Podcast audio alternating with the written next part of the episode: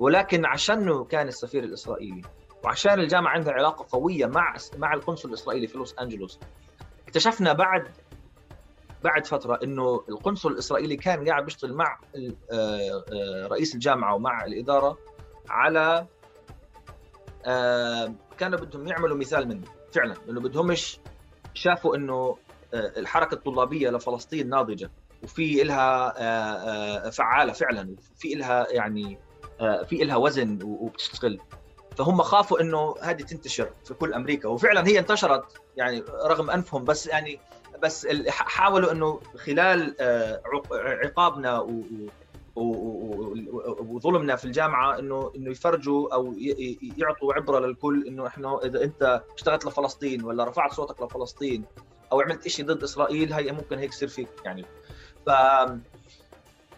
هذه المرحلة كانت كثير صعبة، أنا طبعا آه، ما أنا ما عملوا لي suspension بس حطوني على شيء اسمه academic probation academic probation عزلوني عن العمل السياسي في الجامعة كليا. يعني بدهم كانوا يعزلوني آه لأنه إدارة الجامعة كانت خلص بدهاش يعني أشتغل. بدهم يعني بس أروح الصف وأكمل دراستي وخلاص.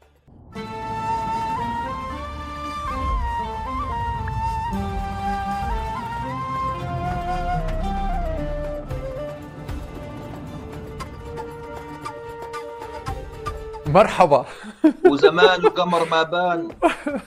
كم سنة؟ ثمانية تسعة؟ إحنا آخر مرة يمكن قعدنا جديا وحكينا مع بعض 2014 2014 أول ما لله على السلامة. يخلي لك إياها يا رب. شو الأخبار؟ كش تمام؟ والله زي ما أنت شايف الوضع في أمريكا متضعضع وال... كل شيء متلبك بس إحنا الحمد لله ماشي وضعنا الحمد لله.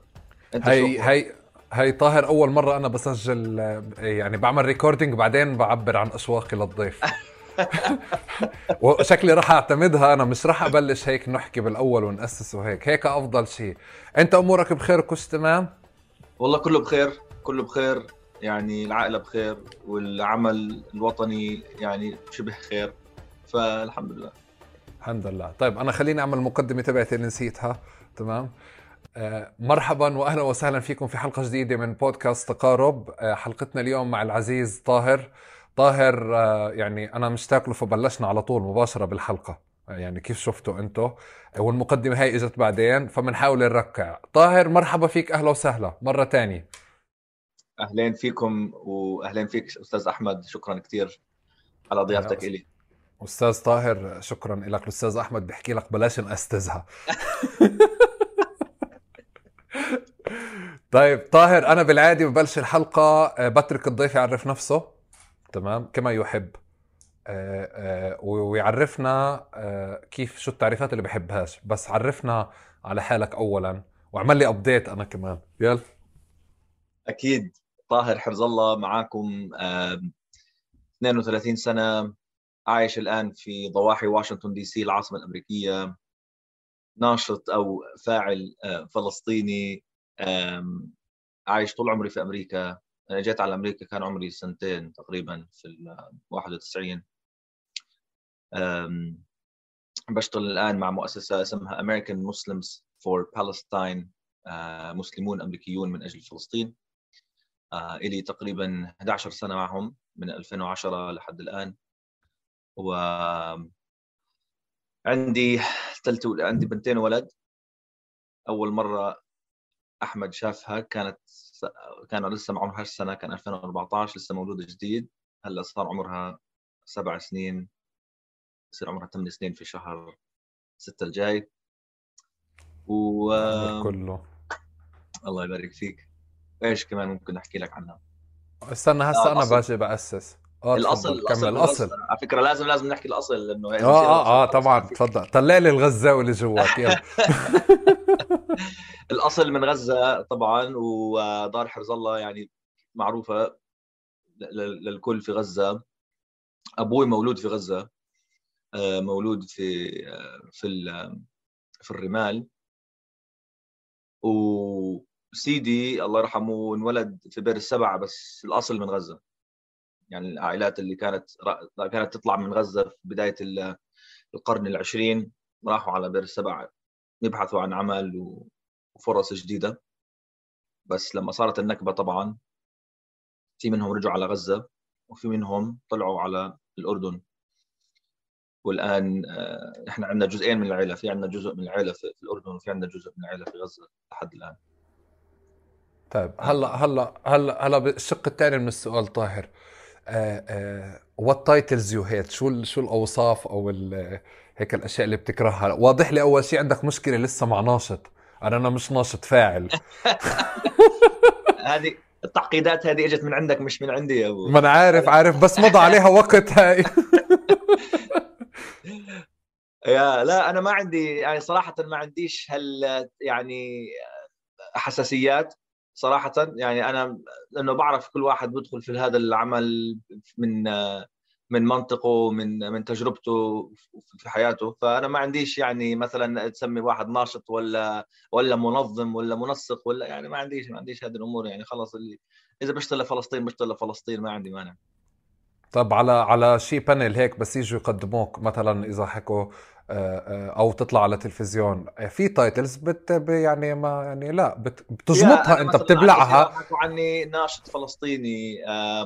مرة مرة إيش حكوا عني؟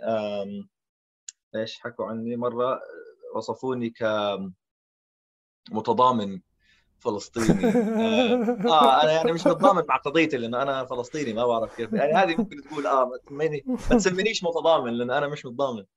أنا متضامن يعني يعني مش عارف. الكلمة غريبة شوي بالنسبة لي آه بس آه لا لا بس إحنا صراحة يعني ما عندنا هذه الحساسيات. يعني من من جانبي أنا في بعض بعرف بعض الناس بحبوش مثلا يوصفوا حالهم كاكتيفيست بحبوا إنه يكون مثلا منظم ولا آه مش مشكلة. اللي بدك اياه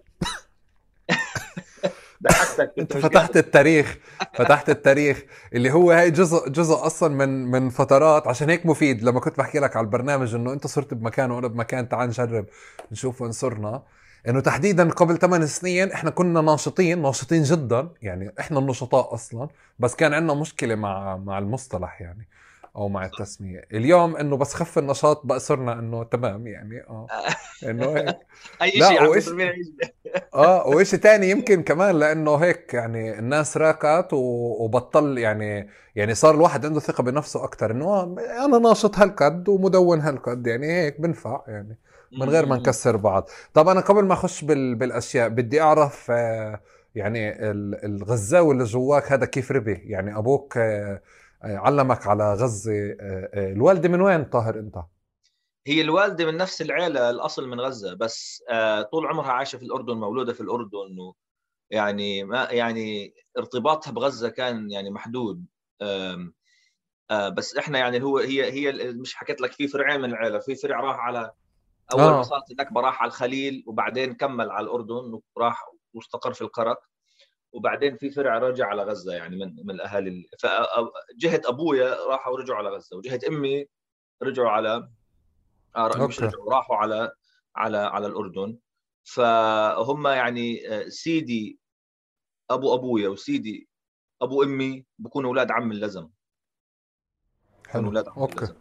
طيب أنا أصل أنا, أصل أنا أه بدي بدي أرجع للسؤال الغزاوي اللي جواك اللي, اللي أنا شفته ب 2014 واليوم عم برجع مرة ثانية برغم إنه ما... أنت رحت غزة نص مرة يمكن؟ أنا آه رحت لا رحت غزة في ال 96 كنت آه كنت صغير يعني كان عمري سبع آه. سنين. وهذه أيام لما كانت الأمور ها شوية مفتوحة أيام أوسلو بسموها. وبعدين آه، رحت كمان مرة في 2009 مع النائب جورج جلوي البريطاني لما كان عامل آه، هذه أنا عليها بحكي نص مرة. آه آه. هذيك هذيك متضامن أنت وقتها بس أعطونا 24 ساعة يعني ندخل غزة وقعدنا في غزة بس 24 ساعة ما قدرناش يعني فعلا نحس غزة بس يعني والله كانت تجربة يعني انت تجربة. أنت نزلتها أنت نزلتها كمتضامن. انساني آه 2009 دخلوني كمتضامن. آه آه. ما اعطونيش ما أعطونيش هوية غزاويه لا. طيب آه، آه، بيتكم. أنت طاهر. أنت يعني آه، هذا السؤال اللي أنا عندي فضول كثير عليه تحديدا الفلسطينيين اللي موجودين في أمريكا. وجيالي يا إما بكونوا ربيوا في بيت في فلسطين أو في إسلام أكثر أو مسيحية أكثر أو وهي بتكون الرابطة بفلسطين. أو الجانب الثاني الانتفاضة شوي يعني شوية أخبار من الانتفاضة. أو الضرب الجامدة أظن اللي هي خلت الكل يميز إنه هو عربي آه، مسلم فلسطيني كذا. كل الهويات طلعت بلا استثناء مع 11 سبتمبر. صح. آه، آه، تعا انعش الذاكره جواك شوي. من وين بلشت ال... من وين أنت عرفت فلسطين أول شيء أو فعلا عرفت حالك كفلسطيني؟ فعلا سؤال مهم. هو صراحة يعني إحنا ببيتنا كانت القضية دائما شغالة وفعالة لأنه أبوي ناشط سياسي. في إحنا عايشين كنا في سادن كاليفورنيا في جنوب كاليفورنيا في ضواحي لوس أنجلوس. و... وفي جالية عربية فلسطينية كبيرة في هذه المنطقة. وصراحة يعني النشاط الفلسطيني آه له وجود كبير في... على الساحة يعني. كانوا وعندك جرايد فلسطينية آه، عربية وبكتبوا عن القضية كانوا بشكل دائم و... وعندك كتاب ونشطاء و... وناس من زمان لهم في كاليفورنيا يعني. أنت بتحكي عن ناس لهم 40 50 سنة موجودين في البلد. وكلهم يعني بيشتغلوا للقضية. فالأجواء كانت يعني ملائمة لشاب نشئ في هذيك الأجواء عشان يقدر يستوعب إيش هي القضية الفلسطينية و... و... و... وأهميتها. طبعا في البيت إحنا كل يعني أكلنا غزاوي يعني صحيح عمي تربت في, في الأردن بس يعني لسه فيها نكهات هم غز... غزاوية الأردن غزاوية أكثر أصلا. آه يعني يعني لسه بقى بتعمل لنا مرات كانت الرومانية والسمقيه وال... يعني تعلمنا الشغلات هذه من أمي. وطبعا أبويا كان يحبها فبقى يعني في يعني هيك عندنا روح ال روح ال روح الثقافة الفلسطينية والغزاويه بالذات يعني كانت موجودة. بس طبعا ممكن نقول لك يعني اللحظة اللي أنا يمكن حسيت فيها إنه أنا فلسطيني فعلا ممكن يعني أول زيارة لفلسطين في 96 كان عمري سبع سنين. يعني ها حسينا أبوي كان خلاص مصر إنه لازم يرجعنا على لازم ياخذنا على فلسطين لازم يعمل هيك جولة. طبعا إحنا دخلنا على جواز السفر الأمريكي فيعني آه يعني كنا بنقدر ندخل فلسطين. طبعا أنا ما كنتش فاهم إيش لسه القضية يعني بشكل كبير بس يعني فاهم إنه في شيء فطبعا رحنا لفينا القدس رحنا على حيفا ويافا و... وعلى البحر. وبعدين طبعا صلينا في الأقصى وكانت هذيك تجربة يعني حلوة وجميلة كثير ودخلنا على قبه الصخرة وكان في واحد بفرجينا إيش إيش إيش معنى الآيات وكيف صارت هيك وهيك ويعني في شغلة يعني صراحة كانت تجربة فعلا حلوة كثير وكان أبوي هذيك الأيام شاري تعرف الكام كوردر القديمة هذه قبل ما يكون في الكاميرا بس الفلسطينية اللي من أمريكا كانوا يجيبوها هاي. أيوه بالضبط. بحملها يعني... هيك وال و... أيوه يعني هذيك كانت هذيك الأيام أوف شيء توب يعني حتى لما كنا داخلين على فلسطين من الحدود الأردنية الأمن الأردني صار انبهر قال لك إيش شو هذا؟ وصار يطلع عليها وقال لك إحنا لازم هذه ناخذها ولازم نعمل لها فحص. قال لهم أبويا والله بالله مش طالع عندنا بتكون معي في إيدي يعني. آه فصارت يعني قصة عليها والباص تأخر يعني آه ف دخلنا على فلسطين هذيك الأيام وطبعا رحنا غزة لما أنا يمكن أول مرة أحس إنه شيء في شيء اسمه احتلال يعني بشكل يعني جدي. لما رحنا على غزة إحنا بنقطع معبر إرز من من من من أراضي المحتلة ال 48 لغزه فإحنا دخلونا أنا وأمي وإخوتي دخلونا كلنا بسهولة. أما أبويا عشان مولود في غزة. قعد على المعبر سبع ساعات. بستنى الموافقة الإسرائيلية عشان يدخل. فإحنا يعني هذه التجربة بالنسبة لنا كانت شيء يعني غريب جدا و... وأنا كنت لسه ولد صغير بس صرت أفهم إنه في يعني فعلا في شيء اسمه احتلال وفي شيء آه بتحكم فينا وبحركتنا وبحريتنا. ما كانش الاستيعاب كامل طبعا بس إنه فعلا حسيت بشيء فهذه ممكن أقول لك لحظة من اللحظات اللي فعلا أدت لتكوين طهر حرز الله ل يعني إنه بشكل بشكل كبير.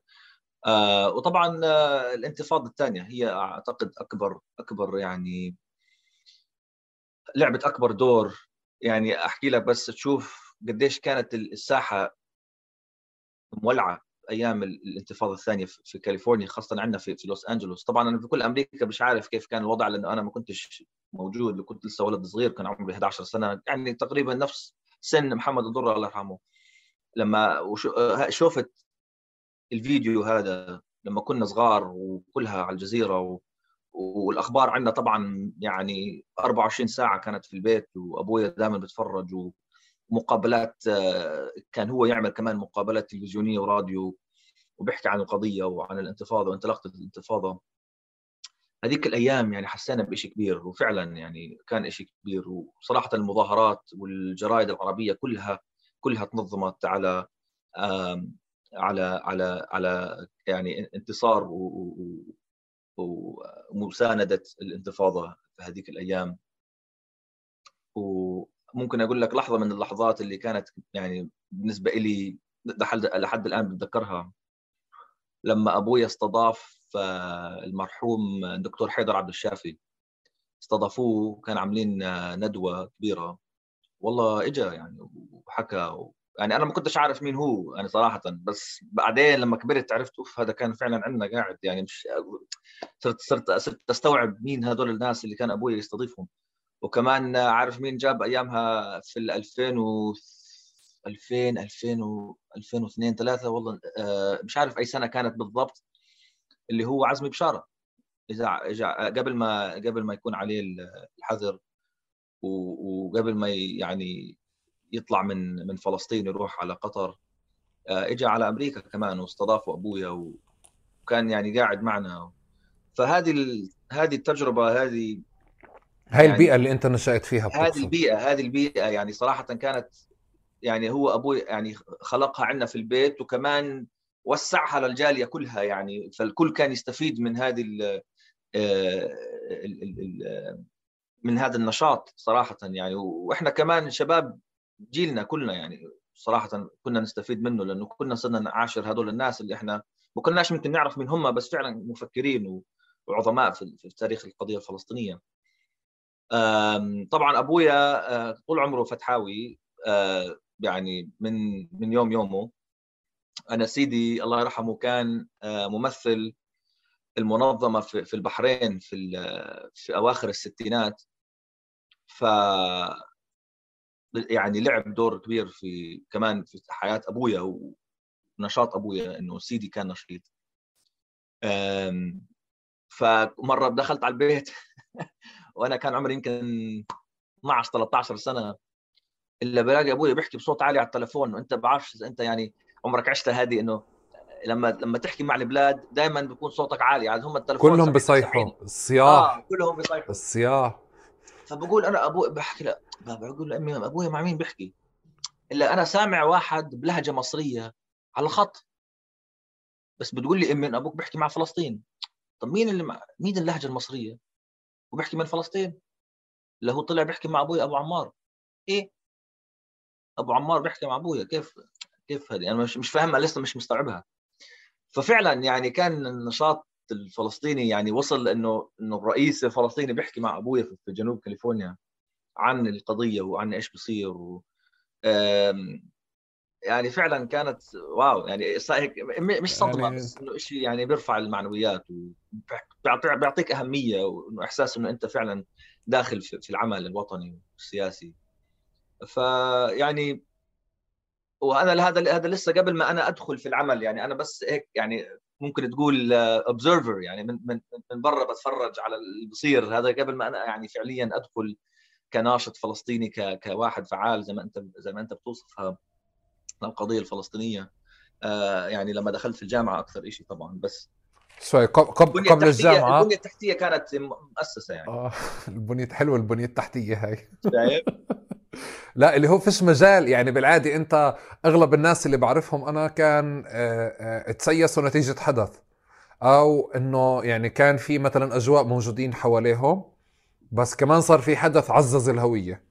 ف آه والله انت يعني بتعرف أحيانا هيك بفهم اصرار الناس على فكرة انه ماكسيموم كل خمس سنين لازم ينزلوا الأولاد على على البلد حتى لو. كان في انتفاضة حتى لو كانت الدنيا خربانة يعني مهم وفي ناس هيك صيصت صراحة يعني أنا بعرف ناس بعرف شباب كثير يعني أنا لما لما رحت دخلت على الجامعة التقيت بشباب من ترمس عيه وشباب ترمس عيه هذول كلهم طبعا معهم هوية فلسطينية وبيقدروا يرجعوا على فلسطين بأي وقت فأنا أول مرة اجرب يعني كانت تجربة معي مع هذول الشباب إنه عندهم ديركت يعني كيف بدي أقول وسيلة يعني مباشرة مع مع الأرض مع مع فلسطين وعاشوا في فلسطين فترة وكل كل المرحلة البدائية والثانوية يعني تقريبا الثانوية كليا إلا آخر سنتين كانوا في ترمس عيه كانوا في فلسطين.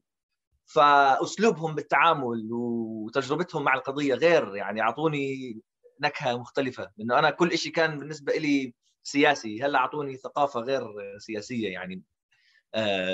لما دخلت معهم في الجامعة وكانوا نشطاء والله صراحة يعني كانوا يشتغلوا صح معنا طب أنت أنت ما كنتش تحس إنك قريب من من الفلسطينيين الأمريكان أو الأمريكان أكثر؟ إحنا طبعا لأنه جالية فلسطينية كنا في, في جنوب كاليفورنيا فكل اللي إحنا يعني بنطلع معهم ونعمل عزايم و... وإفطار رمضان ونلقاهم في في في يعني في, في أماكن كلهم كلهم من الجالية الفلسطينية يعني كلهم فلسطينية. أنت آه. فيش مجال ما كانش في أمل فرصة عندك أصلا إنك تنفذ من القضية الفلسطينية. آه هيك خليني يعني أقول. خلص كل يعني الوالد محاصرك في البيت.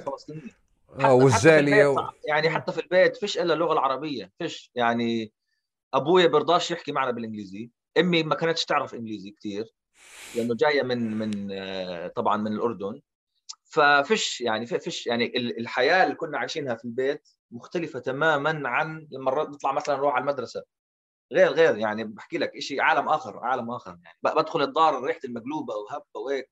وبعدين بطلع بطلع برا وبشوفهم فعلا إحنا عندنا في في ولاية كاليفورنيا عندك مكسيكان كثير. فبتطلع برا على الشارع بتلاقي محلات التاكوز ومحلات البوريتوز وبيحكوا بالإسباني يعني بقول لك حياة مختلفة تماما يعني مختلفة تماما. أجواء مختلفة يعني. بس هذه الأجواء تربينا فيها يعني. وكمان صراحة يعني ما يعني ما بلوم امي وابويا إنه حافظوا على هذا ال...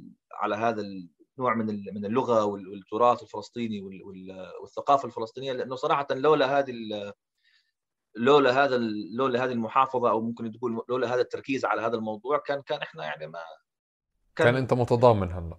يعني آه لا أو ممكن مش يعني ما عنديش نفس اللي يعني الثقافة العربية يعني شايف كيف؟ لأنه إحنا عندنا يعني بتشوف شباب كثير فلسطينيين تربوا في هذا البلد. اللغة عندهم صعبة العربية. هذا أول لا شيء. آه، حب حب مش بس اللغة. أنا أنا أنا وأنت قاعد بتحكي أصلا قاعد بفكر إنه كيف بدي اقنع أنا مثلا إذا حدا عم بسمع إنه أنت يعني السي في تبعتك مش طالعه من غزة يعني أو أو مش طالعه من رام الله أو الأردن لأنه على مستوى ثقافي يعني في إشي حتى بنتغلب فيه على مستوى المزح. مع البعض صحيح. صحيح. انه بفهمش بفهمش نكفه بفهمش مزحة بتحس إنه يعني إنه جوجل ترانزليت يا إما عنده يا إما عندي شغال بال صحيح. بال صحيح. فهاي شغلة الشغلة الثانية إنه إنه يا إما تم إقحام فلسطين والثقافة الإسلامية إقحام يعني بمعنى إنه غصبا عنك حنظلة وغصبا عنك كذا وغصبا عنك كذا بالرغم إنه هو محيطه مش موجود يعني مش حاضرة فيه فبتشعر إنه مع اول فرصة بتخلى عنها أنت لا أنت ما كانش عندك مجال وبظن يعني إنه يعني كنت محظوظ بالوالد وظني إنه أنت استثناء بالمعادلة. يعني مش مش ممكن. أغلب الشباب اللي بنعرفهم آه يعني أنا وياك. آه شوف يعني هيك. فعلا هو يعني أنا بديش أحكي على حالي مميز بس يعني فعلا مش مش الكل مرتبط. والدك المميز مش أنت. هو الوالد فعلا فعلا. الوالد والوالده مميزين صراحة يعني آه التجربة اللي أعطونا إياها. وعلى فكرة يعني إحنا يعني في أهالي كثير في جيل أبويا وأمي إجوا على هذه البلد وما بيعرفوش إنجليزي كثير وكانوا يعني كل ممارستهم بالبيت بالعربي وباللغة يعني بس بس من حيث القضية والانتماء الوطني والعمل السياسي وأهمية العمل السياسي في حياتنا إحنا. إنه مش شيء خارج إطار النمونه كجالية عربية فلسطينية في أمريكا. لا هذا كان يعني كان أبوي بيعتبر هذا جزء من من من وظيفته. كان يطلع من الشغل وعلى السريع يدخل على الصندوق العربي الفلسطيني. كان في مؤسسة اسمها الصندوق العربي الفلسطيني أيام زمان. وكان يروح على الاجتماع ويشارك في في اللجنة ويعني ينسق انطلاقه الثورة ويعمل احتفال. يعني كان في شغلات كثير دائما في حياتنا موجودة. يعني شايف إنه أنا يعني من أنا صغير لحد الآن يعني في شيء في شيء آه، فلسطيني في حياتي. فأنا بقدرش يعني حتى بلشت أزرع هذا الشيء في بنتي. يعني لما رحنا على المؤتمر اللي عملناه إحنا كـ AMP في شيكاغو قبل أسبوع آه، يعني أخذتها معي وإحنا يعني من من ميزات المؤتمر هذا إنه عندنا برنامج للأطفال قوي جدا جدا يعني صراحة من أروع البرامج. ومعظم المؤتمرات في أمريكا لفلسطين آه، ما ما ما بيعملوا أي شيء للأطفال يعني كله مركز على النقاشات الكبيرة السياسية اللي اللي جارية في البلد. فالميزه في هذا المؤتمر إنه مركزين على الأطفال. فعلا ممكن أنت تدخل ابنك أو بنتك عمره سنة ونص لحد لحد الثانوية عندهم برنامج لكل الأطفال. فانا بتحكي لي إسراء بنتي إجت عندي بتقول لي بابا إحنا اليوم تعلمنا عن عن حنظلة. بقول لها أوف إيش تعلمتي عن حنظلة؟ تقول لي بابا اللي رسم حنظلة لفوا قلت لها طب ليش لفوا قالت إنه مش راضي يلفوا عبين لما تتحرر فلسطين. أوف قلت لها طيب هلأ إيش صار في بدي أشوف قديش علموهم. طب إيش صار في اللي رسم آه، حنظلة؟ تقول لي بابا هو مات. أوكي. طب مين حيلفه؟ قالت لي إحنا حنلفه. أوف هذه بالنسبة لي كانت يعني يعني حسيت إنه أوف يعني هي خلاص يعني أنا خلاص أنجزت شيء كبير لما اخذتها على المؤتمر لأنه تعلمت شيء ثقافة بالنسبة لي مهمة يعني إنه إيش صح. إيش حنظله ما معنى حنظلة؟ صح. يعني فيا فأنا بحاول يعني أخلق هذه الأجواء عندي في البيت والحمد لله يعني بصراحه في في شغلات يعني بنعملها صح وطبعا في مرات إحنا بنخطئ أو مش عارفين يعني وين وين الله حطتنا. طيب حب بدنا ندخل على الجامعة بس بدي بدي أنوه لشغله كمان إنه الغزاوي الفلسطيني هذا اللي مولع معه على فلسطين وهيك آه، تزوج جزائرية. هي مش رح مرك لك إياها. فعلا فعلا. ففعليا الدار فيها مشكلة. لا الدار فيها تو ماتش فلسطين يعني بظن. يا زلمة أنا بدي أقول لك لما رحت أتجوز مرتي حكيت مع أبوها. وبحكي مع أبوها وبحكي له أنا من غزة وهيك. قال لي أنا كل يوم قيام الليل دعائي خاص لغزة. كل يوم. تصور هو انسان يعني متقي وما شاء الله عليه. فكأنه يعني يعني لو إني من الجزائر كان ما سهل لي الأمور زي ما سهل لي إياه عشاني من غزة. يعني فعلا يعني حب الجزائريين أنا عشتها وعاشرتها وشفتها بعيني. رحت على الجزائر أنا في 2017 شفتها بعيني وحسيتها بعيني يعني. أول تعرف إحنا كفلسطيني بتروح على لبنان بدعسوا عليك بتروح على الأردن بتطلع عليك بتطلع هيك يعني بشوفوك شوية. بتروح على أي بلد أما بتروح على الجزائر أقسم بالله أول مرة أحس حالي privilege أو أول مرة أحس حالي إنه يعني تعرف تعرف البيت مميز بيمشوا في آه. هيك بكون ماشي. supreme آه شيء شيء شيء شيء يعني تجربة فعلا فعلا مميزة يعني صراحة. أنا حسيت هذا الشيء اللي أنت بتقوله بتونس كمان. لما آه رحت آه هناك لما رحت مع التوانسه بصير كل شوي أنا فلسطيني بس مش لهالدرجة. آه آه آه. يعني أنا فلسطيني عادي أنا يعني طولوا بالكم. أنا أنا ماشي ماشي بسموها لقصبه ويعني في منطقة ببيعوا فيها أواعي وشغلات وأنا ماشي مع يعني أخو مرتي. هو صار يستخدمها كتذكرة ولا كشيء له عشان آه هذا آه. هذا فلسطيني هذا فلسطيني. إيش؟ والناس تلتم وبتصير تحكي معك صور. أنا لسه لحد الآن عندي صور. بس هيك شباب بدهم يتصوروا مع واحد فلسطيني إنه شافوا فلسطيني بالنسبة لهم شيء يعني شيء كبير. فصراحة الحب هذا يعني لا لا يعلى عليه و... و... والحمد لله إنه يعني توفقنا فيها يعني في, في الجيزة. بس آم... فهي كمان مرتي بتلعب دور كبير في يعني آه، آه، خلق أجواء. تعزيز النشأة هاي. آه فعلا فعلا. يعني يعني بتهتم في هذه الأمور. و... أنا عندي بنتين وولد ابني لسه صغير لسه عمره سنة ونص سنة ونص تقريبا بس آه، يعني الثواب الفلسطينية الدبكة الفلسطينية الأكل الفلسطيني يعني كله كله مرتي صراحة يعني شغالة فيه وبتعمله وعندها ثقافة يعني فلسطينية هي نفسها يعني تعلمت من من البنات اللي حواليها في في ولاية مينيسوتا اللي كانت عايشة فيها. فالحمد لله يعني. طيب تحياتنا للأخوة في الجزائر تحياتنا لزوجتك الكريمة تحياتنا للوالد آه، أهلا وسهلا فيك. سكرنا الجوانب الشخصية تعال نحفر. بدنا نخش على الجامعة. آه، وتخبرني آه، تذكرني وتخبرني شو صار معك. الحادثة اللي طاهر حرز الله أحد عناوينها واللي هي يعني على مستوى بفترتها خليني أحكي بهديك السنين كانت من الحوادث النادرة ومن الحوادث اللي كمان صار لها تبعات قانونية وصار في لها تبعات لاحقة. وعشان أبني أنا وياك الإشي أنا بهمني من هناك أبلش. بس كمان بدي أكمل يعني بدي أخلص قضية الجامعة سريعا مش سريعا نعطيها حقها. بس حابب كمان طاهر آه، آه، آه، أدردش أنا وياك بال... بالإسلاموفوبيا من 11 سبتمبر جور لليوم. ونقطة تانية كمان آه، حابب أتعرف يا أخي على المؤسسات اللي الإسلامية اللي, اللي موجودة في أمريكا اللي هي بتشبهش الإسلامية اللي موجودة عندنا. يعني بس ينحكى مؤسسة إسلامية بفلسطين أو بالأردن أو بتركيا بتحس مثلا مش مريح إذا أنت مختلف تروح. بس في أمريكا بحس إنه لا هذه يعني إنه إنه مش مش مش label بنعطيه للناس. هو يمكن label للمؤسسة أكتر لتكوينها لكيف هي بتفكر بس بيشتغلوا بشكل مختلف. هدول بدنا نلمهم بدنا نحكي فيهم أنا وياك ندردش فيهم. فتع خبرني ذكرني أول شيء بالجامعة. أكيد. آه والحادثة الشهيرة وشو كان اسمها آه أكيد. أكيد وهيك. يلا أنا دخلت الجامعة في 2007 كان أول آه، سنة إلي في الجامعة و... واخترت الجامعة اللي أنا رحت عليها تحديدا لأنه أنا كنت ماشي قبل ما طبعا طبعا يعني بيقبلوا. إحنا عندنا نظام الجامعات إنه بتقدم لأكثر من جامعة بعدين بيجيك قبول من يعني بعضهم بعدين أنت بتروح بتزور الجامعة عشان تشوف إذا أنت بدك تروح عليها. وبيعطوك tour وبيعطوك هيك يعني بخلوك تلف حوالين الجامعة وتشوف شو أهمياتها وشو ميزاتها. فأنا وأنا ماشي في Riverside في University of California Riverside أنا وأبوي وأمي.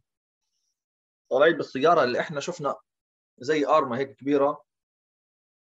إعلان كبير حاطينه طلاب مكتوب اجتماع SJP Students for Justice in Palestine الطلاب من أجل العدالة في فلسطين يوم الأربعاء الساعة 4 في هذا هذا المكان. هذه أول شيء شفته أول ما أنا داخل على الجامعة. تصور فقلت لأبوي أمي خلاص أنا بديش أروح أشوف جامعة ثانية بدي هذه الجامعة. فعلا. يعني هذا كان بالنسبة لي أولوية صراحة النشاط والعمل في الجامعة لأنه أنا ما كنتش بدي أروح على جامعة فيش فيها فيش فيها فيش فيها شيء صراحة لأنه واحد بمل بده يروح بس على الصف ويروح ما بتزبط. ف الحلو إحنا عندنا في في كاليفورنيا بالذات إنه في عندنا تاريخ نضالي مش مش بس لفلسطين بس بشكل عام. يعني الطلاب معروفين إنه طلاب فعالين طلاب بيشتغلوا صح وعندهم آه، تاريخ إذا بتعرف ال Free Speech Movement إذا سامع فيه بأيام الستينات والسبعينات في في جامعة UC Berkeley وكيف هم خلقوا هذه الأجواء. آه، لحريه التعبير في الجامعة والطلاب يعني عملوا اعتصامات ومظاهرات ضخمة ضخمة جدا في تاريخ آه، جامعة كاليفورنيا. فقلت لازم نروح هذه الجامعة. دخلت في النشاط وزي ما زي ما ذكرت لكم في 2009 رحت على غزة. أنا في 2009 إجتني فرصة بعد الحرب بشوية.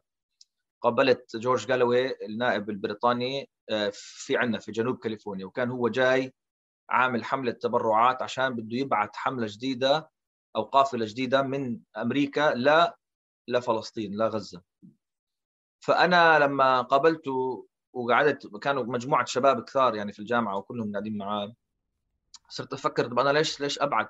ليش ما أنا أروح نفسي؟ ليش ما أنا أروح نفسي؟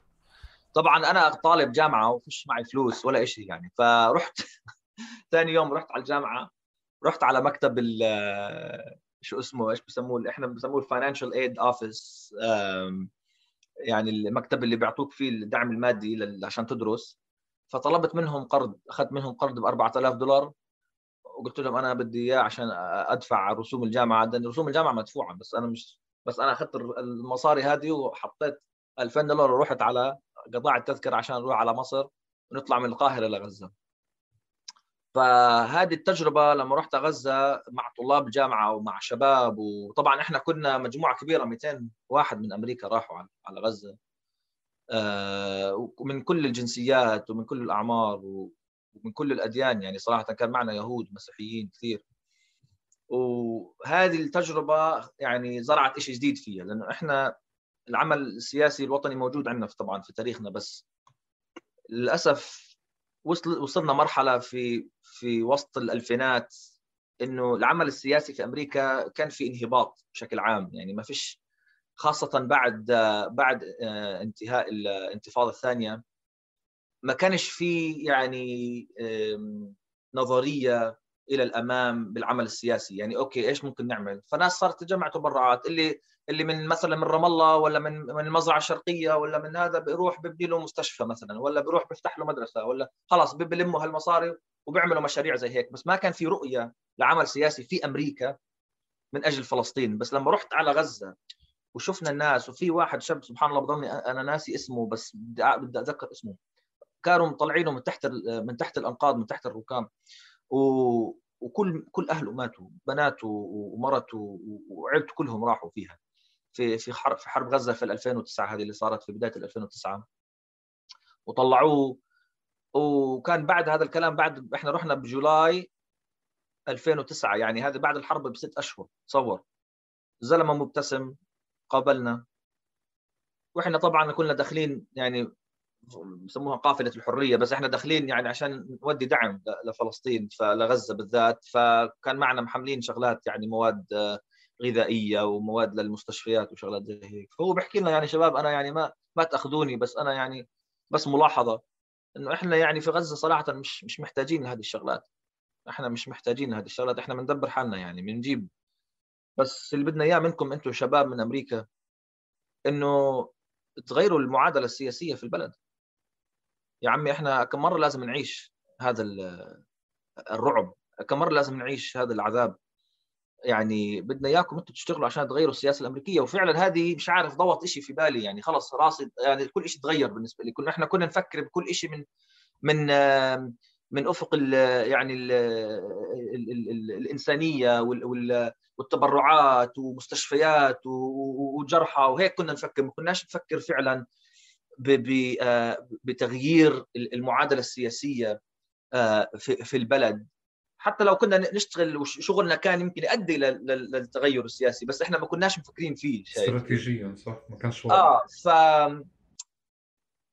فلما رجعت أنا من غزة هذاك الصيف 2009 بلشنا نشتغل وطبعا بلشت الجامعة من أول وجديد كان لي كانت ثاني سنة ثالث سنة بالنسبة لي وبدايه 2010 إجاني مكالمة من أحد الشباب في الجامعة جامعة UC Irvine اللي هي جامعة كاليفورنيا في ايرفاين إحنا فرع إحنا عندك أكثر من فرع لجامعه كاليفورنيا في كل مدينة في فرع. فاتصل في شاب بعرفه آه، من هناك قال لي هيك هيك هيك في آه، السفير الإسرائيلي لأمريكا جاي يلقي كلمة في الجامعة. قلت له طيب إيش آه، إيش حابين تعملوا؟ قال لي بدنا نعمل له عرس. قلت له طيب. فجمعت هالشباب معايا من من جامعتي. أخذت واحد شاب ثاني غزاوي اسمه شاهين نصار و وشاب مقدسي خالد عكاري. وقلت لهم الشباب خلينا نروح أنا وياكم ونروح على جامعة إيرفاين يوم مش عارف يوم الاثنين يوم الثلاثاء وحنعمل المظاهرة. طيب حلو. وصلنا إحنا الجامعة اللي هم مجموعة كبيرة من الشباب تقريبا 100 واحد قاعدين برا القاعة وبنحدد وبنقرر إيش بدنا نعمل. فقررنا إنه إحنا نعمل مقاطعة الاسرائيل السفير والسفير مايكل أورن أنا ذاك كان يعني قبل ما يصير سفير أثناء حرب غزة اللي صارت هذيك في 2008 هو كان الناطق الرسمي باسم الجيش الإسرائيلي. فهو يعني شخص لعب دور أساسي في تبييض اللي اللي اللي عملته إسرائيل آه على الشاشات الأمريكية. فإحنا يعني طبعا بالنسبة لنا هذا هذا مجرم حرب يعني هذا شخص يعني لعب دور آه مباشر في في في في قصف غزة. فحكوا لنا يعني في إمكانية إنه إحنا نعتقل. طبعا فيش فيش شيء مضمون بس في إمكانية. فحكوا للشباب إحنا كنا 100 واحد تقريبا شباب وبنات يعني كنا مع بعض. وكان مين اللي منظمها هذه؟ يعني مين اللي جامع الكل اللي هم كانوا اتحاد الطلبه المسلمين MSU Muslim Student Union بسموهم هم اللي كانوا منظمين يعني جايبين الناس و... وفعلا هم اللي اشتغلوا صراحة يعني اللي بيشتغلوا كانوا صح في هذيك الجامعة هم يعني فيش كان فيش كان SJP في هذيك الجامعة. ف حكوا لنا في chance إنه حتعتقلوا وممكن يعني الشرطة يعتقلوكم ياخذوكم. بس ما بنعرف لأنه إحنا عملنا هيك شغلات من قبل وما عملوا ما عملوا فينا شيء فإحنا يعني بس إحنا بنطلع على اللي بيصير حوالينا. فشايفين شرطة وشايفين شايفين سيارات الشرطة يعني عارفين إنه في شرطة في القاعة. بس ما بنعرف إيش بدهم يعملوا. قلنا أوكي فهم سألونا اللي إذا في إمكانية إنه نعتقل مين مستعد يستمر في في في المقاطعة؟ طبعا إحنا بس عشرة منا رفعنا إيدينا. والباقي طبعا كان بده يلعب دور آه، يعني آه، ثنائي مش مش مش دور أساسي في في في المظاهرة. فهذه اللي صارت انشهرت صارت قضية الارفاين 11 قطعنا السفير الإسرائيلي. الشرطة اعتقلونا واحد واحد أخذونا ورا وبعدين طبعا أطلقوا سراحنا بعد بعد كم من ساعة من الاعتقال. بس اللي صار ما بعد المظاهرة اللي هو اللي هو أكبر بالنسبة لي لأنه صار في عندك عقوبات آه، من الجامعة نفسها. في شباب اثنين آه، آه، طلعوهم من الجامعة كليا لمدة عام يعني عملوا عليهم سسبنشن شباب مصاربه فهم كانوا في 2011 خلص يعني قعدوا يعني بدون بدون علم يعني بدون بدون ما يكون لهم دور في الجامعة. اللي بتحكي عنه أي ساعة أي أي أي سنة صار هذا؟ إحنا المظاهرة صارت في 2010 ففبراير أوكي. 2010 فبراير 2010 فالجامعة أخذت يعني قرارات ضدنا يعني صراحة كانت كثير إيش الكلمة يعني إحنا يعني vicious يعني كثير كثير يعني كثير heavy handed ثقيلة ظالمة كبيرة فعلا يعني ظالمة يعني مفترية. يعني, يعني لأنه إحنا أوكي لأنه شفنا زي ما بقول لك يعني في عندنا تاريخ مظاهرات وتاريخ آم آم نضال في الجامعة طويل يعني الطلاب يعني من زمان بيعملوا هالشغلات. يعني إحنا مش شيء مميز يعني إذا ممكن تقول مش شيء مميز اللي إحنا عملناه. ولكن عشانه كان السفير الإسرائيلي وعشان الجامعة عندها علاقة قوية مع مع القنصل الإسرائيلي في لوس أنجلوس اكتشفنا بعد بعد فترة إنه القنصل الإسرائيلي كان قاعد بيشتغل مع آه، آه، رئيس الجامعة ومع الإدارة على آه، كانوا بدهم يعملوا مثال منه فعلا لأنه بدهمش شافوا إنه الحركة الطلابية لفلسطين ناضجة وفي لها فعالة فعلا وفي لها يعني في لها وزن وبتشتغل. فهم خافوا إنه هذه تنتشر في كل أمريكا وفعلا هي انتشرت يعني رغم أنفهم بس يعني بس حاولوا إنه خلال آه، عقابنا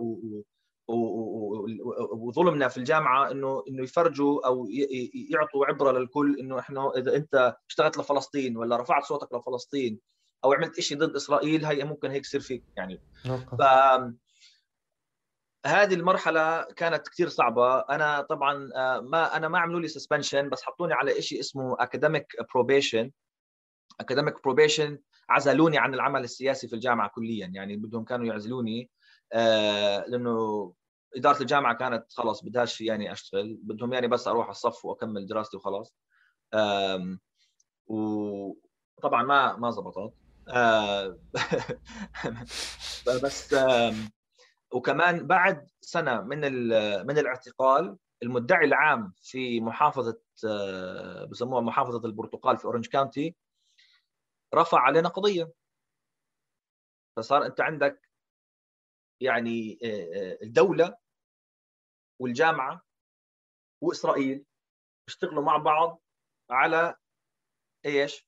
آه يعني القضاء على على العمل الوطني السياسي في فلسطين في, في هذا هذا هذا حب 2010 2011 صح؟ آه هلا 2011 هو المدعي العام رفع القضية شايف؟ فأنت بتحكي عن شيء كبير يعني شو شو بترفع قضية على طلاب يعني راحوا ظاهروا؟ يعني مش شيء مش طبيعي. وشكل التظاهر اللي أنت بتحكي له هو المقاطعة صح؟ مقاطعة المقاطعة ال... بالضبط.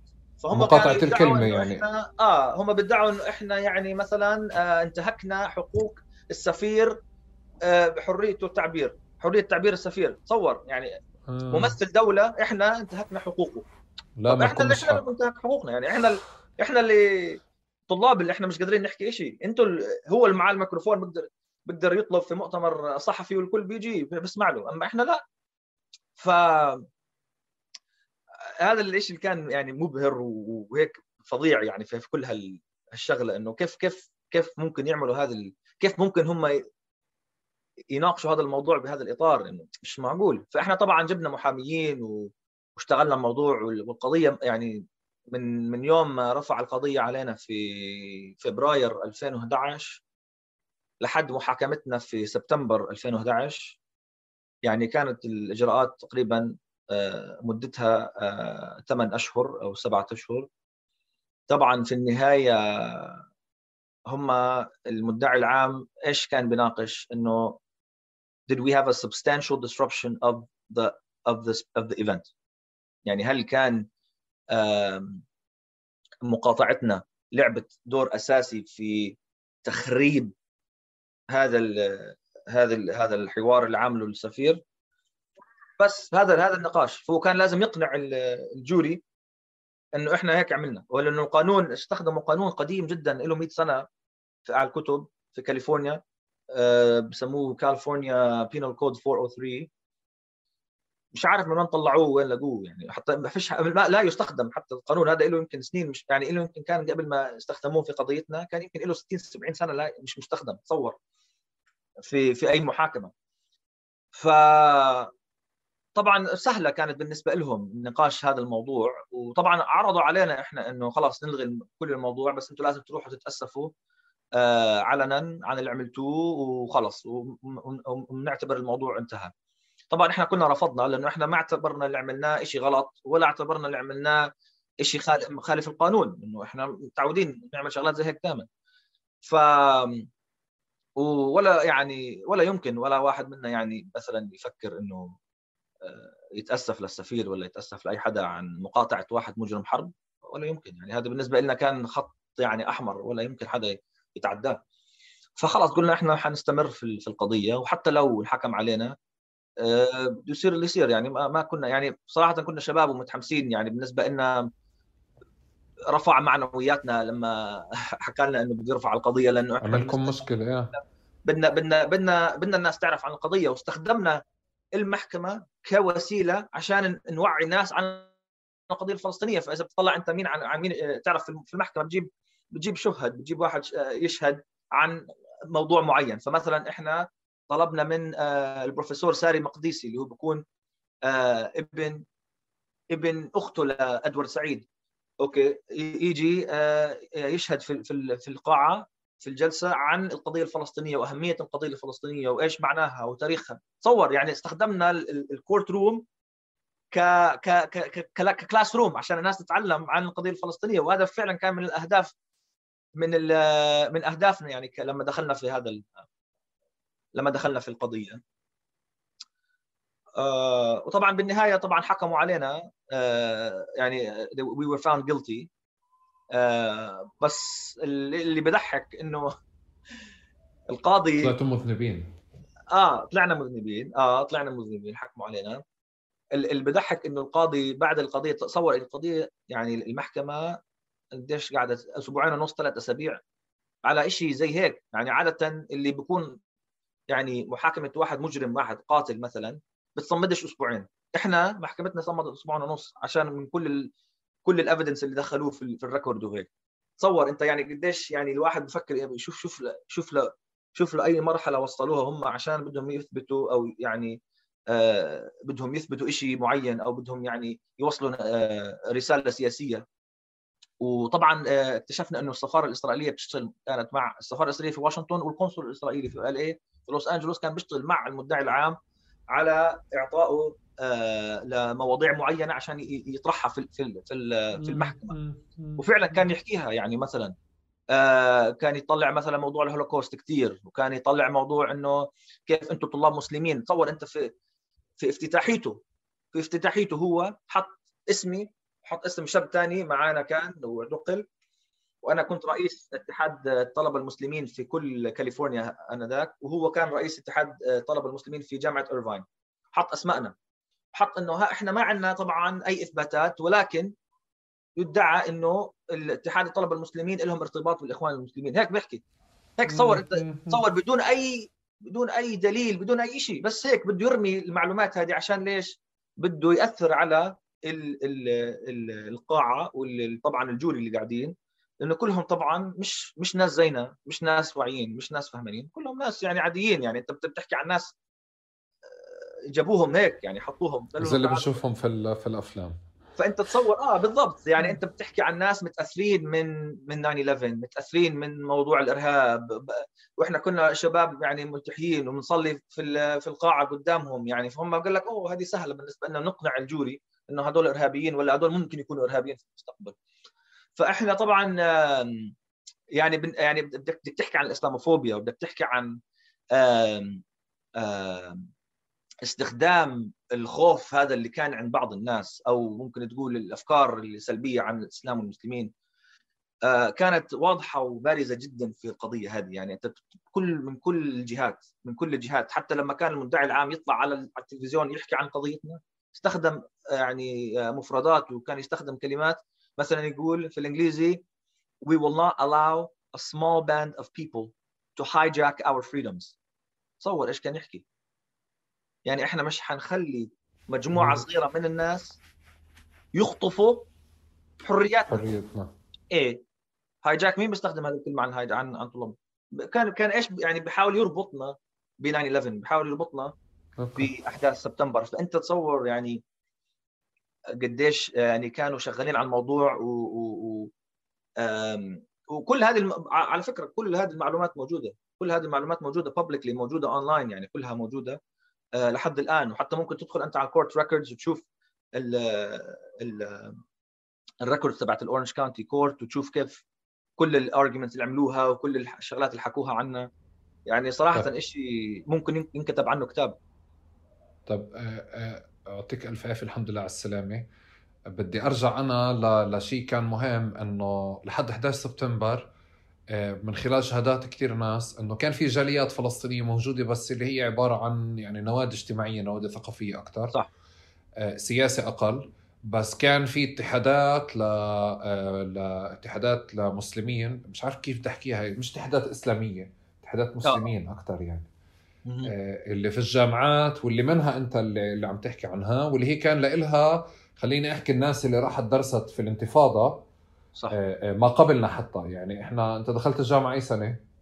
2007 بعد 2007 بعد الانتفاضة بسنتين يعني تقريبا. اللي دخلوا قبلنا الطاهر آه، اللي دخلوا ب 2000 و2001 ما كانش في مجموعات فلسطينية يشتغلوا من خلالها أو كانت لساتها قليلة فكانوا يشتغلوا من خلال اتحادات المسلمين.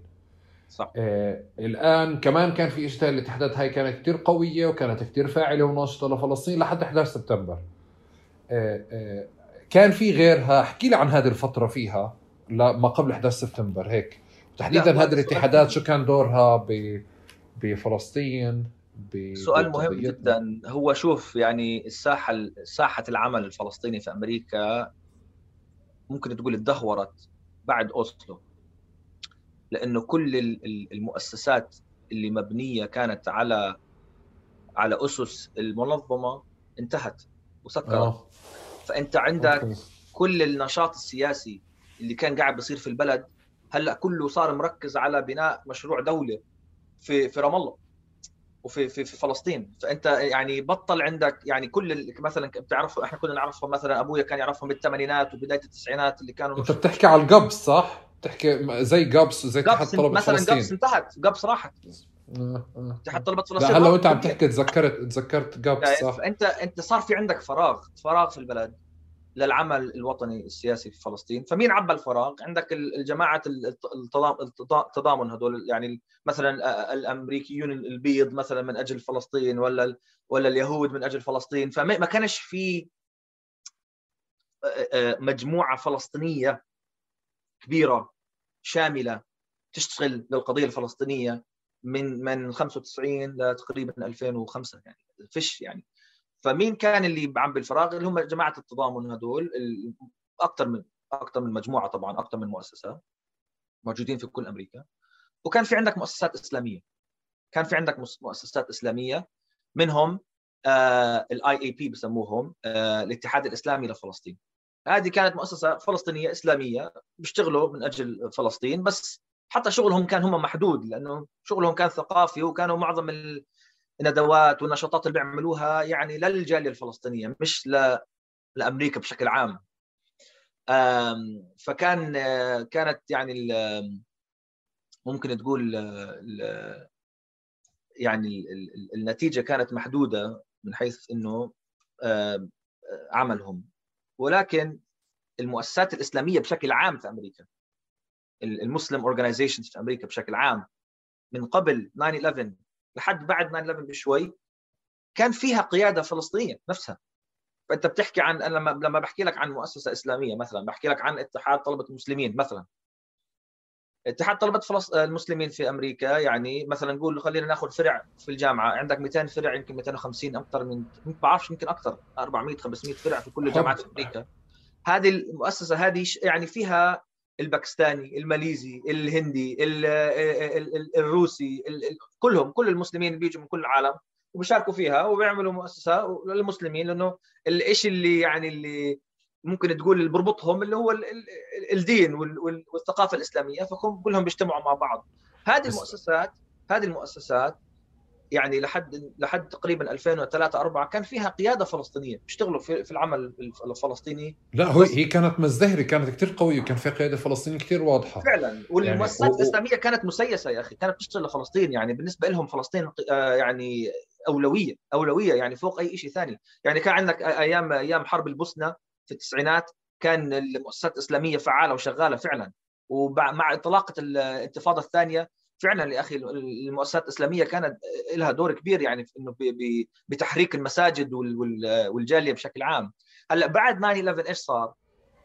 الحكومة الأمريكية ثواني قبل قبل آه. قبل طيب. قبل بعد 9 11 امسك لي بعد 9 11 بدي أرجع ما قبلها آه، آه، أنا كثير بلفتني آه، فكرة إنه بتحكي على اتحادات ومنظمات ومؤسسات إسلامية بس يا أخي بحسش إنه يعني بحسش إنه للمتدينين الإسلاميين. بحس زي كيف فعليا فكرة إنه أنا خلقت وأنا مسلم وأنا فلسطيني وأنا من طول كرم وأنا كذا. يعني في أكثر من شغلة. فبشعر إنه أوكي أنا إذا رحت هناك آه، ممكن أكون جزء من هاي المؤسسات أو جزء من هاي الاتحادات. بس في تركيا في الأردن بفلسطين لا أنا ما بزبط. في إشي غاد اللي هو آه، آه، أكثر هلا هذا الإشي بتعلق بطبيعة الناس اللي موجودة أكثر هناك ولا بطبيعة البلد اللي أنتم موجودين فيها. لو الناس نفسها اللي بتشتغل بالمؤسسات هاي انتقلت لفلسطين أو الأردن رح تجيب معاييرها هذه وتطبقها زي ما هي ولا رح تتكيف مع الواقع اللي موجود؟ أنا مش قادر أمسك يعني. في خصوصيه المعادلة في خص... آه لأنه أنا زي ما بحكي لك طبيعة المنظمات الإسلامية في أمريكا تختلف كليا مثلا عن الأردن لأنه الأردن المنظمة الإسلامية فيها أردنيين ويمكن شوية فلسطينيين. ومن نفس البيئة من نفس الثقافة من نفس اللغة. يعني ما في تنوع آه، آه، آه، يعني من هذه الناحية. في أمريكا عندك تنوع كبير. يعني كيف أنت بدك تشتغل مع واحد مثلا أصوله ماليزية؟ ولا كيف بدك تشتغل مع واحد أصوله مكسيكية وأسلم؟ ولا كيف تشتغل مع واحد أسود أمريكي أسود أسلم ولا أهله مسلمين؟ كل واحد تجربته مختلفة عن عن الثاني فأنت بدك تضم هذول الناس وتجمعهم على شيء بوحدهم اللي هو يعني الرسالة والإسلام والثقافة الإسلامية بشكل عام. فأنت بدك بديش أقول بدك تشيل الجوانب الثقافية اللي تبعتنا إحنا العربية عشان تركز على على الثقافة الإسلامية لأنه ما في شيء اسمه ثقافه اسلاميه لحالها. يعني كل الثقافة الإسلامية مرتبطة بكل الثقافات العالمية. بس بس لما يكون عندك هذه الأجواء وبدك تشتغل مع ناس تضطر أنت يعني تنفتح تضطر تغير أسلوبك. لأنه ما في تقدرش الناس بغير عنك. ما, مش حيفهموك إذا أنت جاي من من منطلق مثلا المنظمات الإسلامية في تركيا ولا في الأردن. ما ما بتزبط. مش مش حتزبط مع الناس لأنه مش حيفهموها فإحنا طبيعة تنظيمنا أنا بعرفش ما جربتش طبعا أنا المنظمات الإسلامية في الأردن ولا في تركيا ولا في كل ولا في العالم. لا لا أنا بس... أنا ما جربت أنا ما جربت اللي عندك حب بس من شهادات اصحاب وحتى في البرنامج هذيك اليوم كنت مع صالح جازي اللي هو مدير أمنستي هلا بفلسطين. آه, آه فبحكي إنه هو طلع بال 2000 آه ما كان في جسم في جامعته فاشتغل من خلال جسم اللي هو آه آه شيء Muslims for كذا أو شيء مثل هيك. فأنا أنا أنا طول الوقت عم بلفتني إنه إنه كان كانت الاتحادات الإسلامية أو اتحادات المسلمين كانت تشتغل لفلسطين كثير هذا واضح أكيد. أكيد بس فكرة إنه أنت يكون فيها آه، أكثر من من lifestyle وأكثر من ثقافة بتتوحد في شكل للهوية بس ممارسة الهوية نفسه يعني بحسش إنه أوكي إنه لازم نصلي نصلي الجمعة سوا عشان نكون بهذا المؤسسة أو أو هيك. يعني خاصة كمان صار يلفتني أكثر AM ال AMP كيف عندكم تشتغل على مستوى اجتماعي على مستوى ثقافي. آه بقابل ناس ما بقعدش أفكر إنه مثلا إذا فلانة محجبة بينفع أسألها بتعرف AMP أو لا. يعني هاي الأسئلة كلها مش موجودة عندكم خالص. يا يا آه آه وفي وفي شيء انفتاح أكثر يعني على من هون جاي سؤالي يمكن أنت جاوبت جزء منه. بس بظن كمان البلد إلها دور بمعنى إنه في setup موجود أنت عايش فيه. مش رح تقعد أنت تدخل تطحش على يعني آه تناقش حريات آخرين أو حريات أفراد. هلأ فكرة إذا أنت نزلت على الأردن كيف شو بصير فيك؟ هذا يعني ملف ثاني آه حتى حتى لو نزلت على غزة يمكن بعرفش كيف يعني في قبول هذا الشيء بس يعني صراحة ما بعرف. يعني أنا أهم شيء بالنسبة لي إنه كان في وسع لواحد زيي بده يشتغل لفلسطين. خلال المؤسسات الإسلامية اللي موجودة في البلد لأنه هم بالنسبة لهم فلسطين أهمية. بالنسبة لهم فلسطين أولوية. ف هذا بالنسبة لي كان مهم لأنه أنا بقدر أوسع كمان مين بيشتغل القضية. إذا أنا مركز بس على على الفلسطينية في الجامعة ما إحنا كنا عددنا قديش؟ فيش يعني مش زي مش زي الأردن مثلا عدد الفلسطينيين في الجامعة بيكون يمكن 2000 3000 واحد. لا إحنا إحنا عدد فلسطينيين في الجامعة يمكن 20 30 واحد. طب كيف أنا بدي أوسع العمل الفلسطيني للبلد؟ بدي أدخل مع المؤسسة الإسلامية لأنه هم عندهم طبعا آه، شريحة أكبر من الطلاب. عندهم ف... براذرز آه يعني. يا فأنت يعني فهم لما بيعطوك المجال وبيفتحوا لك الوسع. وطبعا إحنا كنا قيادات هذه المؤسسات كمان الإسلامية.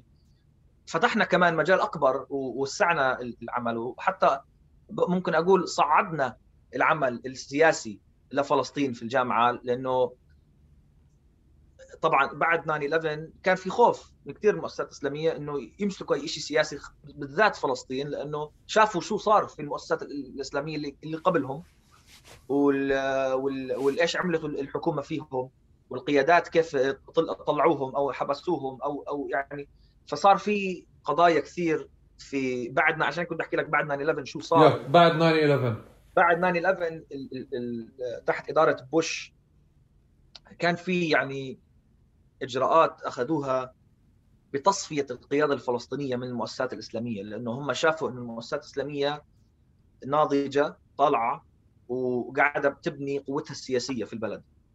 كل ما زاد عدد المسلمين كل ما زاد قوة المسلمين في البلد. وكل ما تنظموا أكثر كل ما صار يعني آه، دورهم فعال في, في على على على على على على المستوى السياسي في أمريكا والكونغرس والرئاسة. فهم قال لك إذا الفلسطينية هم ماسكين هذه المؤسسات معناته القضية الفلسطينية حتضلها على الطاوله وإحنا ما بدناش هذا الشيء طبعا. و... وحتى يعني في تواطؤ صار بين الحكومة الإسرائيلية والاداره إدارة بوش آنذاك. يعني تصور أنت أريال شارون لما اجى في 2002 على واشنطن اجتمع مع جورج بوش حكى له بالتحديد منظمة ال Holy Land Foundation لازم تسكروها. منظمة ال Holy Land Foundation لازم تسكروها. حكى له بحرف الواحد. هذه يعني هذه موثقة. طيب وبعدين الحكومة الأمريكية شنت حرب على منظمة ال Holy Land Foundation اللي هي كانت تجمع تبرعات في أمريكا كانت تجمع ملايين الدولارات من أمريكا. كلهم شباب فلسطينية. شايف كيف؟ كانوا يجمعوا آه، آه، تبرعات يودوها للأيتام الفلسطيني. في كل في كل أنحاء فلسطين وكانوا يبنوا مستشفيات وكانوا يعملوا عمل يعني جبار. فهلأ إسرائيل اعتبرت ال Holy Land Foundation بالنسبة لهم آه، مشكلة لأنه قاعدين بدعموا آه، أهالي الأسرى أهالي الشهداء. بالنسبة لهم هذا كان شيء يعني بدعم بسبب خطر الأمن القومي الإسرائيلي. فطبعا أريال شارون راح حكى مع بوش وبوش نفذ الأوامر. فتصور أنت الرعب والخوف اللي دخل على الساحة لما لما الدولة لأول مرة بشكل يعني آه، كبير جدا ضغطت على المنظمات الإسلامية وصار عندك آه، الاستخبارات الأمريكية في المساجد وبتتنصت وصار يبعثوا ناس. فأنت صار عندك أجواء يعني اختلفت اختلفت كليا عن النشاط السياسي اللي كنا نعمله في, في اواخر التسعينات مثلا. أو في, في من من بدا من آخر الثمانينات لاواخر التسعينات.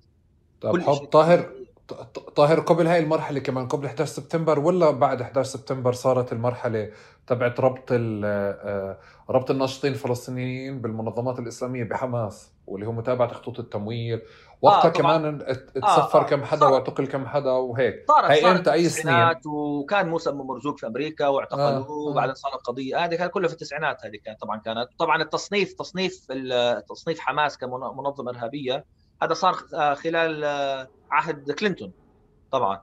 فقبل ما حتى بوش يدخل في الرئاسة يعني وقبل 9 11 بس آه لا أنا أنا عم بجرب أشوف أمسك تحديدا اثر ال ال يعني اثر أثر 11 سبتمبر. وامسكه خط يعني فعليا إنه أنت في إذا حدا اللي بيعرف حاله كمسلم آه وكيف في حدا تاني عنده مشكلة مع المسلم بهذا المنطق بس القضية الفلسطينية جربت أنا أحكي بس من باستفساري إنه إنه أمريكا كانت مغيرة استراتيجيتها بالتعاطي أو مش مغيرة صارت أكثر عدائية تجاه القضية الفلسطينية لأنه. صارت كثير حاضرة. فجزء من آه، أي أي أي ناشط عنده ارتباط قدروا يمسكوا ارتباط له مع حماس أو تواصل أو ايا كان أو قدروا يثبتوا شيء ما هذا تم حصره. وهذا الإشي استمر وتعزز وزاد ب 11 سبتمبر. هيك اللي أنا عم بقوله صح؟ بالضبط بالضبط. وأنت بتحكي عن ناس كثير كثير. يعني لحد في ناس لحد الآن بالسجن. لحد الآن لأنه مثلا كان كاتب مثلا آه، آه، رسالة ولا كان آه، عامل دعاية. يعني في شغلات تافهة يعني بحطوهم بالسجن عليها يعني شايف كيف؟ أو في في مكالمة صارت ولا شيء يعني انت بتحكي عن شغلات بسيطة جدا فيش وكل شيء صار يعتبر بسموه material support كل شيء صار يعتبر دعم معنوي أو مادي للإرهاب. فلما تغيرت المعادلة السياسية في أمريكا والقانونية وتوجهت الأجهزة الأمنية الأمريكية والاستخباراتية على آه، يعني آه، تسليط على على الجالية الإسلامية والمسلمين في أمريكا صار في ضغط إنه يتخلوا عن القضية الفلسطينية. صار في ضغط كبير صراحة. ويعني مثلا أعطيك مثل أنا كنت أروح أنظم مثلا آه، خطب جمعة. بجيب خط يعني خطيب على مسجد عشان يلقي الخطبة وبعدين يحكي الناس عن الشغل اللي إحنا بنعمله كمؤسسة. في كان مساجد يرفضونا يقولوا لنا إحنا يا عمي إحنا ما بدنا مشاكل. إحنا ما بدنا مشاكل يعني إحنا بنحبكم ونحترم فلسطين بس إحنا ما بدنا مشاكل خلي المنبر فارغ من الأمور السياسية. كانوا يحكوا لنا دائما هذه الشغلات. تصور هذه في فترة الألف يعني في وسط الألفينات 2003 4 5 6 فأنت بتحكي عن مرحلة كانت صعبة جدا للعمل آه، السياسي لفلسطين خاصة من قبل المؤسسات الإسلامية. فهذا كمان آه، سبب فراغ. فلما لما لما طلعت اي ام بي في 2006 في 2007 وفعلا صارت مؤسسة جديدة وصرنا يعني أنا طبعا ما كنتش معهم في البداية أنا اشتغلت معهم في 2010 بلشت بعد ما بعد ما فتحت المؤسسة بثلاث سنين. بس ال AMP لعبت دور كبير تعبي الفراغ في في ال Muslim community في الجالية يعني المسلمة في أمريكا. وكمان تعبي الفراغ للفلسطينيين في أمريكا اللي ما كانش لهم عنوان يشتغلوا لفلسطين. زي ما حكيت لك في كان يا مؤسسات تضامنية في البلد شايف كيف؟ أو مؤسسات يعني غير آه غير مرتبطة بالجالية. يعني في عندك ناس بيشتغلوا لفلسطين بس مش مرتبطين بالجالية ما لهمش أي قاعدة آه شعبية أو أو جاليوية. فال AMP إجت تخلق هذه الأجواء وفعلا يعني ممكن تقول من أكبر الإنجازات اللي أنجزتها ال AMP إنه خلت الفلسطيني ال ال ال ال ال ممكن تقول العادي الموجود في, في البلد اللي بيصلي في المسجد بس ما لهش أي ارتباط أو انتماء يعني لأي مؤسسة أعطته فرصة إنه يعمل شيء أعطته فرصة يعمل شيء أعطته عنوان يستخدمه لفلسطين. وهذه فعلا إحنا شيء بفتخر فيه لأنه إحنا هلأ مثلا ممكن أروح على أي مسجد في أمريكا وبحكي لهم عن شغلنا وبرحبوا فينا شايف كيف؟ تغيرت المعادلة. ممكن تروح لأي جالية فلسطينية هلأ في أمريكا تحكي لهم هي عندنا مؤسسة بيشتغلوا هيك هيك هيك. وأنا هلأ أنا هلأ شغلي في المؤسسة إنه أسس أو أبني فروع جديدة للمؤسسة. فاحنا عندنا فروع هلأ موجودة في كل أنحاء أمريكا ولا أنا بطورها وبحاول أوسع يعني وجودنا في في أمريكا. فبنفتح فروع جديدة في كل في كل الولايات أو بقدر المستطاع في المدن اللي إحنا عندنا علاقات فيها. وعشان نقدر ها نبلش نبني اللي بسموه ال grassroots base تبعنا. عشان نأثر على السياسة الأمريكية بشكل جدي. وفعلا صارت يعني الهدف من الإدارة الأمريكية واللوبي الصهيوني في أمريكا بعد 9 11 إنه يلغوا موضوع فلسطين من الجالية المسلمية أو من المعادلة السياسية الإسلامية في البلد. وفشلوا في هذا لأنه أول ما شفنا الهان عمر طلعت على المنصة صارت تحكي عن اللب الصهيوني وعن إسرائيل وعن فلسطين. أول ما شفنا آه، رشيدة تليب ربحت الانتخابات كفلسطينية ولابسة ثوبها صارت تحكي عن القضية الفلسطينية فأنت عندك 10 سنين أو 15 سنة من من الشغل اللي هم حاولوا يعملوه وينهوا ينهوا يعني يخربوا العمل السياسي الفلسطيني في البلد. آه، فشلوا فيه فشلوا فيه فشل يعني كبير يعني فعلا. ف يعني ليش ليش هلأ إحنا بنشوف المعادلة تغيرت في أمريكا أو بدأت تتغير في أمريكا؟ ما بديش أقول تغيرت كليا لأنه إحنا مش مش عايش في أوهام بس بس بس في نفس الوقت فعلا في شغلات تغيرت في أمريكا. يعني ال ال ال النقاش السياسي اللي قاعد بيصير الآن في أمريكا عن القضية الفلسطينية وعن حقوق الفلسطينيين بالذات خارج إطار أمن إسرائيل. لأنه كان كل كل النقاش عن فلسطين في السياسة الأمريكية في داخل box اللي هو الأمن الإسرائيلي. ممكن إحنا نحكي عن الفلسطينيين بس داخل ال box هذا. لما هيلاري كلينتون كانت تطلع مثلا على المنصة في في ال debate في لما لما تتحاور مع مثلا واحد آه، آه، نازل عن انتخابات ضدها. كانت دائما تحكي عن الفلسطينية ك security threat. Oh well Israel has a right to defend itself. Israel has we have to protect Israel's security. دائما هذا هذا دائما النقاش. بدور حول هذه الدائرة. هلأ بيرني ساندرز وإلهان عمر و AOC ورشيدة وجمال بومن وكلهم كلهم صاروا يحكوا عن يا عمي انسى okay الامن الاسرائيلي شيء بس إحنا الشعب الفلسطيني كمان له حقوق. الشعب الفلسطيني له حق الحريه الشعب الفلسطيني له حق يعيش آه، حر بدون أي حواجز وأي اعراقيل فهذا فهذا النقاش صار شيء جديد بالنسبة لأمريكا يعني إنه كيف إنه بتحكي عن الفلسطيني بهذا الشكل. وطبعا اللوبي الصهيوني آه، هم هم بنفسهم بيعترفوا إنه فشلوا إنه يتحكموا في الرواية هذه. وطبعا اللي صار الصيف هذا أعتقد إنه كسر حاجز كبير آه، في الميديا. لأنه إحنا ما كناش يعني أوكي وصلنا مرحلة إنه على على على طبقة الجامعات والمؤسسات الفكرية والأكاديمية القضية الفلسطينية معروفة وبارزة والكل بيحكي عنها يعني يعني المعلومات واضحة. بس لما تطلع على فوق على المؤسسه الإعلامية كان عندك كان عندك حاجز لا ينكسر. هلا كسر هذا الحاجز لأنه صار في عندك نوعا ما نقاش جدي فعلي عن القضية الفلسطينية يعني إنه بتحكي أنت بتحكي عن حق الشعب الفلسطيني لدولة. حق الشعب الفلسطيني يقاوم. تصور أنت وصلت لمرحلة إنه صارت الناس تبرر المقاومة. أول مرة اشوفها بحياتي إنه حتى بالسي ان ان شيء شيء غريب. يعني أنا بحياتي ما شفتش شيء زي هيك. okay هلأ هلأ الحاجز الآخر اللي هو الحاجز السياسي which already بلش يعني ها ينهار ال ال العملاق الصهيوني اللي في في, في واشنطن. انهار يعني صراحة. هم هم حتى بيعترفوا إذا شفت الفيلم اللي عملته الجزيرة عن lobby USA عن اللوبي آه يعني كيف كيف هم بيعترفوا بنفسهم إنه إحنا يا عمي ما قدرناش نتحكم. آه، آه، إيش هو؟ بيحكي الشاب بيحكي إنه البنية التحتية اللي بنت عليها تأسست عليها اللوبي الصهيوني انهارت. هو حكاها. طب كيف هذه صارت؟ إحنا يا أخي لنا 20 سنة في الجامعات بنشتغل.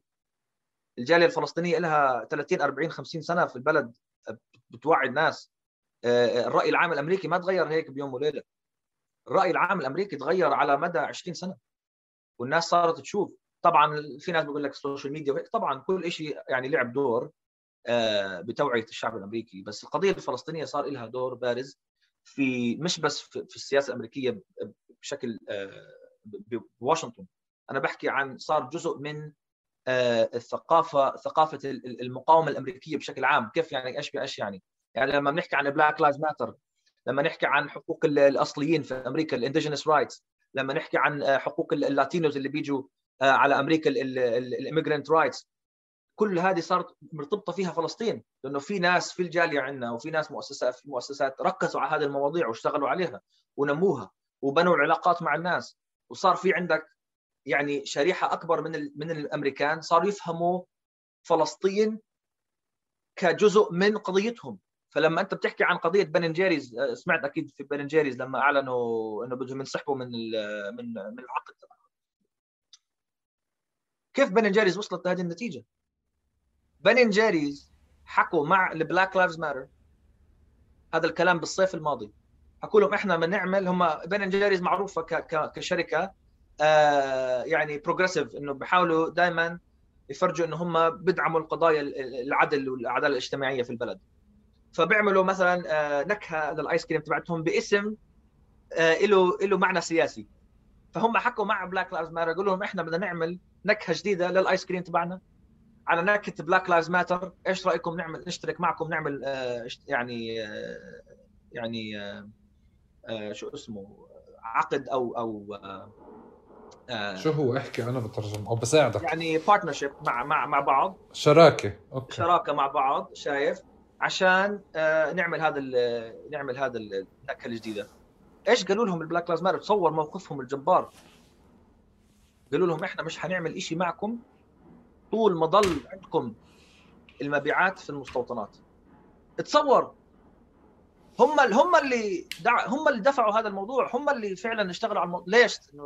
العلاقة بيننا وبينهم في أمريكا قوية جدا. وهم صاروا يشوفوا إنه قضيتهم مرتبطة بقضيتنا.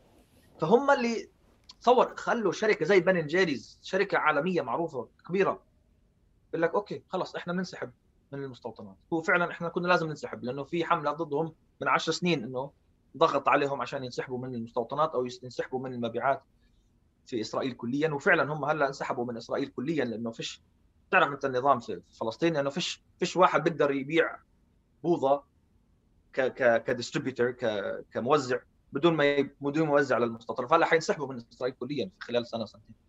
فأنت تصور قرار زي هيك كبير. لا هو هو بحد ذاته كان صادم صادم فعلا. آه. أنا أحكي لك كمان شغلة أنت اللي بتحكيه إنه أنا إحنا خلقنا جيلنا وهو بيحكي إنه اللوبيات الصهيونية أو اللوبيات اليهود اللي موجودة في أمريكا آه، داعمة لإسرائيل وكذا وهي اللي بتسن بتسن سياسات الدولة وكذا. وهو جزء كبير منه يمكن دقيق وجزء كبير منه ما زال موجود. بس أنا ولا مرة كنت أشوف إنه الـ AIPAC مثلا بتهاجم يعني هي في مكان ردة فعل على حسابهم على تويتر بالعادة. يعني دائما كنا نشوف إنه خلص الـ AIPAC هي المنظمة اللي هي لا يمكن إنه لا يمكن هزها. يعني إحنا هيك بنعرف هي المنظمة اللي ماشية وعندها لوبيات ضغط وعندها كذا وعندها وعندها وعندها. هلأ أنا بظن كيف أنت حكيت في أشياء تغيرت فعليا في أمريكا انكسرت جدران. آه، بس كمان بظن شيء ثاني اللي يعني آه، معلش خليني مرة ثانية أحكي عن النقطة الأولى. أنا لأول مرة بشوف إنه بآخر السنين آه، إنه اللوبيات الصهيونية في مكان الدفاع عن نفسها واللوبيات الفلسطينية واللوبيات العربية والمسلمة اللي موجودة في أمريكا هي بتهاجم. يعني بتهاجم وعندها حلفاء موجودين خارج نطاق قضيتها اللي هو مش بس الفلسطينيين اللي بيدافعوا عن فلسطين لا. إنه في كيف أنت حكيت Black Lives Matter كان في نقاش كثير طويل عليها على آه، آه، على على فكرة حضورها أو مشاركة الفلسطينيين فيها وكنت حابب ال debate والنقاش كيف عم بصير عندكم. بس أنا عندي استفسار. أنا بظن كمان النقطة الإضافية اللي موجودة إنه حتى شكل الفلسطينيين آه، آه، آه، سواء من جيلنا وأصدقائنا اللي موجودين حوالينا أو الأكبر منا بالعادة كانوا بيشتغلوا دائما بالشتات أو بالمهجر بإنهم بلبوا طلبات الفلسطينيين اللي بدهم إياها جوا. فبتلاقي إنه إذا فتح بدها إياك تشتغل ضمن campaign ما أنت بتشتغله. جبهة شعبية حماس كذا X Y Z نفس المنطق. اليوم اللي أنا شايفه شيء متغير وأنا بظن هذا الشيء الحقيقي اللي صار.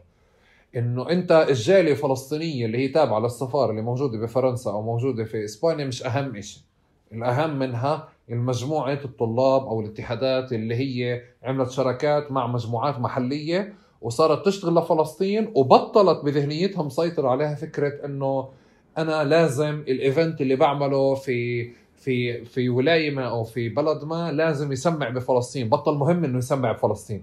صار أنا بنفع أشتغل وأنا بشتغل بسياق محلي وبنفس الوقت أنا جاهز لما في كامبين على مستوى فلسطين بكل مكان إنه إنه نكون موجودين. كمان بظن لك إنه حتى إحنا تجاوزنا العقبة تبعت إنه إحياء منظمة التحرير. يعني هذا كمان شيء آه بالتزامن. آه آه آه آه. لا 100% هذا هذا جيل, جيل ابائنا صراحة يعني.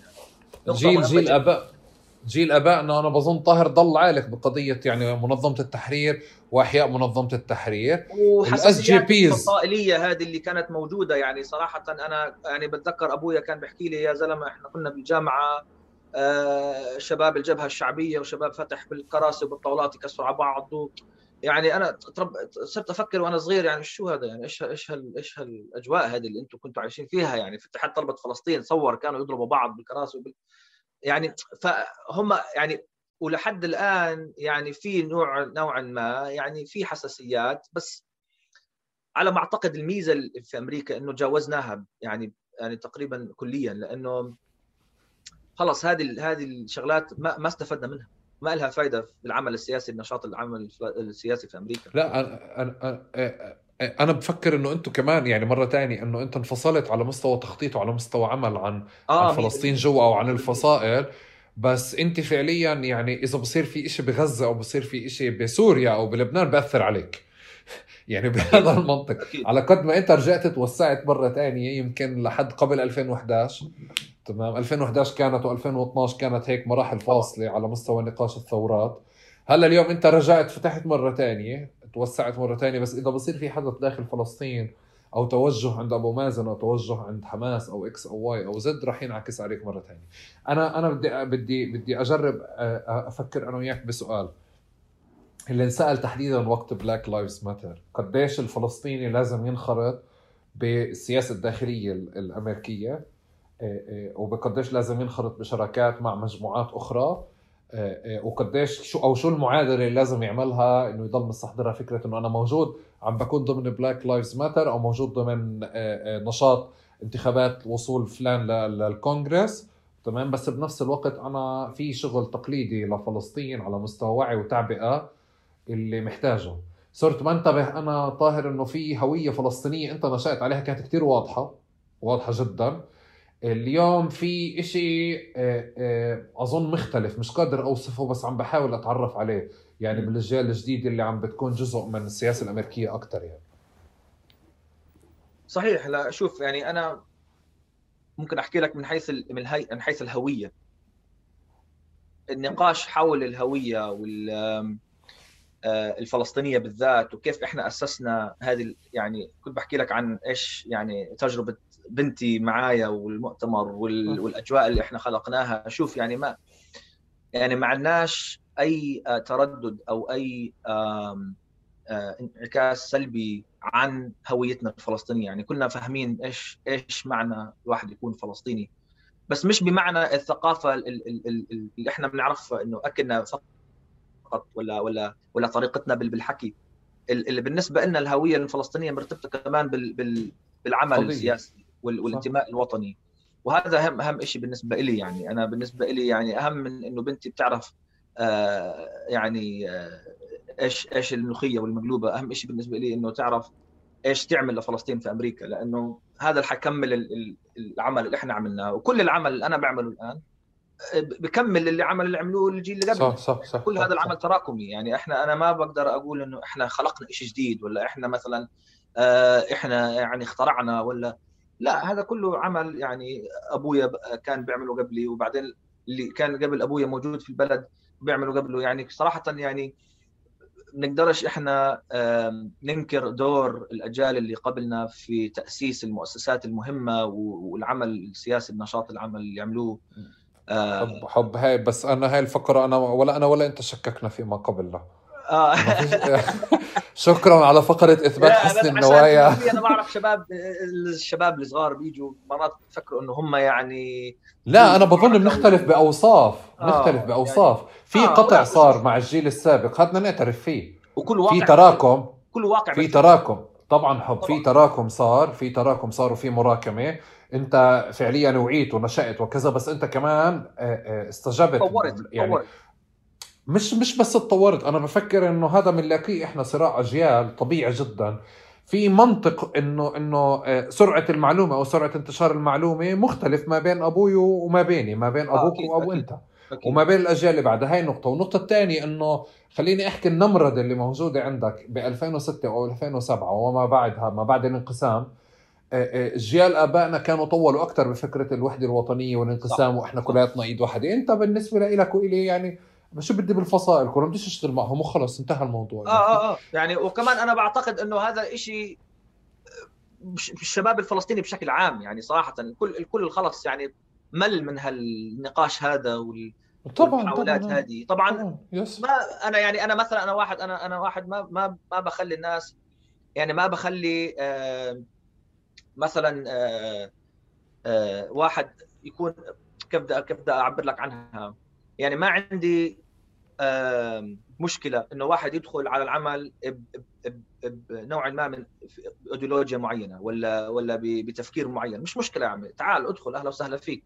بس خلينا نشتغل على هدف موحد. خلينا نركز على إيش إحنا حنعمله. أنت خلي مشروع زي ما أنت بدك وبدك تعمل بدك إياه. يعني ليش إحنا ال AMP زي ما أنت حكيت وصفتها أنت إنه بتضم الجميع لأنه ما عندناش يعني أوكي صحيح إحنا مؤسسة انبنت في المسجد ومؤسسة يعني لها لها آه، أسس إسلامية بس الكل ممكن يشترك فيها الكل ممكن يشتغل فيها لأنه بيستخدمها كعنوان كوسيلة للعمل الوطني في أمريكا. ف أعتقد إنه هذا الشيء إحنا زي ما حكيت لك تجاوزنا المرحلة هذيك الأولى الحساسيات اللي كانت الناس عندها أو ممكن تقول المس اندرستاندينج أو عدم عدم فهم إيش اللي قاعد بيصير إيش الطبخه اللي موجودة عندنا. تجاوزناها لحد يعني لحد ما. يعني طبعا لسه لحد الآن نواجه بعض الصعوبات بس بشكل عام تجاوزناها. وكمان هلأ الآن بلشنا نبني يعني العمل السياسي باتجاه جديد. فانت بتحكي عن أعضاء كونغرس وناس نازلين على الانتخابات نازلين. على الانتخابات بدهم ينزلوا على انتخابات الكونغرس بيتصلوا فينا بيحكوا لنا أنا بدي إياكم تعطوني دعم. آه تصور. هذا ما كان يصير هذا هذا يعني ولا يمكن كان يصير. معلش بدي أرجع لسؤالي أنا عشان هو هذا آخر سؤال وإحنا عم ننزلك بالوقت. أنت شو المعادلة خليني أحكيها؟ بديش أروح باتجاه تنظير عام.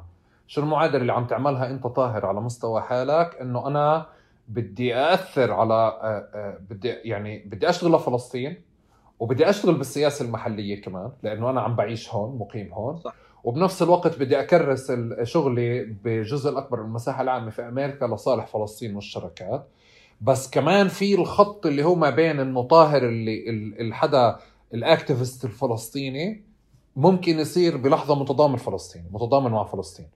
يعني بمعنى إنه إذا أنت بت يعني خليني أحكي آه، بتعرف انت مين اللي داعم رشيدة مين اللي داعم إلهان؟ مش بالضرورة فلسطينيين. تمام؟ الناس بتحب فلسطين أو مأيدة فلسطين. فبشعر هون انه في إشي يعني سؤال هذا اللي جربت أنكشه أنا وياك نفكر فيه إنه إنه ما بعرف في إشي إيجابي كتير عم بكون بصير بس مش قادر أتخيله لقدام لوين ممكن يودينا يعني صراحة. عشان هيك جربت أنكشه معك يعني. لا هو المهم إنه يعني إحنا دائما بنحكيها في العمل تبعنا إنه to center Palestinian voices إنه نركز أو نعطي الصوت الفلسطيني الأهمية بالنقاش حول فلسطين. لأنه إحنا هلأ قاعدين ندخل زي ما أنت حكيت في في آه، تضامن أو في عمل سياسي آه، عام في أمريكا محلي سواء محلي أو على مستوى أمريكا كله خلال Black Lives Matter وخلال كل قضايا العدالة الاجتماعية اللي بتصير في البلد. فبسهولة بسهولة ممكن تخسر آه، العمود الفقري ل لروايتك وقضيتك. إذا أنت ما كنت أنت إذا أنت نفسك ما كنت فعال ب آه، بضغط على على آه، روايتنا يعني كشعب فلسطيني وأعتقد انه الكل بيتفق على قواعد القضية الفلسطينية يعني حق العودة القدس آه، رفع الحصار رفع الاحتلال كل هذه الأمور إحنا بنعتبرها يعني يعني مقدسة فيش شيء فيش شيء بيقدر ينهيها شايف كيف؟ ف وحتى لو أنا مثلا تخليت عن أحد من هالقواعد أنا أنا نفسي بيرموني على الشارع الناس يعني أنا ما بقدر أتجاوز عن آه، شايف عن عن عن هذه عن هذه القيم. فلذلك أعتقد إنه الأمام يعني صراحة المستقبل مفتوح لنا لأنه إحنا الآن على طلوع واللوبي الصهيوني على نزول وهم حاسين فيه وحتى اليهود حتى الدولة الإسرائيلية حاسين فيها لأن هم لما بيجوا على أمريكا الآن بنتقدوا الجاليه اليهودية إنه أنتم ما قدرتوش توعوا أولادكم على حب إسرائيل وهلأ كلهم خسرناهم وهم هيك بيحكوا هلأ إنه كلامهم كله كلام يعني سلبي جدا باتجاه جاليتهم اليهودية. مش مش جاليتهم الجالية اليهودية بشكل عام لأنه هي أصبحت مش جاليتهم بشكل عام. بس هلأ مركزين على موضوع اللي هم بسموهم ال Christians United for Israel أو أو ال evangelicals المسيحيين اللي بدعموا إسرائيل لأن هم بالنسبة لهم أكبر داعم سياسي في أمريكا اللي هم المسيحيين المتطرفين شوية هذول اللي بتلاقيهم في تكساس وبتلاقيهم في ولايات الجنوب. أمريكا اللي بيدعموا وأكبر لوبي صهيوني في أمريكا هو فعلا هم هذول الناس عندهم عشرات الملايين من من المشتركين فهم هذول اللي يعني مثلا زي جماعة مايك بنس ودونالد ترامب هذول اللي بيدعموا يعني إسرائيل بشكل كبير. أما أما الجالية اليهودية أصبحت يعني متفرقة وعندها آراء مختلفة عن عن عن, عن إسرائيل وحتى عن الصهيونية بحد ذاتها. تصور أنت يعني عندك كتابات ومنشورات يهودية في أمريكا تنتقد المشروع الصهيوني بشكل بشكل أكبر من بس إنه إيش بتعمل إسرائيل الآن؟ بنتقدوا المشروع الصهيوني بشكل عام. فأنت يعني عندك تفكيك الرؤية الصهيونية بهذا الشكل أمامك وعندك توحيد الرواية الفلسطينية أمامك فأنت هلأ عندك فرصة. إحنا عندنا فرصة في أمريكا صراحة. فإحنا الآن بنحاول يعني نستقطب كل الطاقات اللي عندنا وكل الناس اللي حوالينا في الجاليات الفلسطينية. يا عمي سواء إسلامي ولا مش إسلامي أنا ما بتفرق معي أنا بس بدي الناس اللي بتشتغل. مين اللي فعلا فعال؟ مين الناس اللي بدها يعني عندها عندها اهتمام وانتماء وطني كبير وبدها تشتغل لفلسطين؟ أهلا وسهلا فيكم. خلينا نقعد مع بعض سويا عشان نخدم قضيتنا ونتقدم إلى الأمام. وما بنعرفش إحنا إيش النتيجة حتكون؟ يعني أنا بكذب عليك لو أنا بعرف شو النتيجة حتكون لأنه كمان قد ما عملنا في أمريكا وقد ما غيرنا السياسة الأمريكية تجاه القضية إذا الحال في فلسطين بقي على ما هو عليه. بعرفش إيش بده يصير صراحة. وفي مرات بتصير تناقضات بيننا وبين اللي بيصير في فلسطين. يعني مثلا يعني أنا بحكي عن آه، حقوق الاسرى والعنف وإلى آخره. وعندك كمان سلطتنا الفلسطينية بيعملوا نفس الشيء هم قاعدين. فإحنا مرات نضطر يعني إيش بدنا نعمل؟ طب نحكي عن إيش بدنا نحكي؟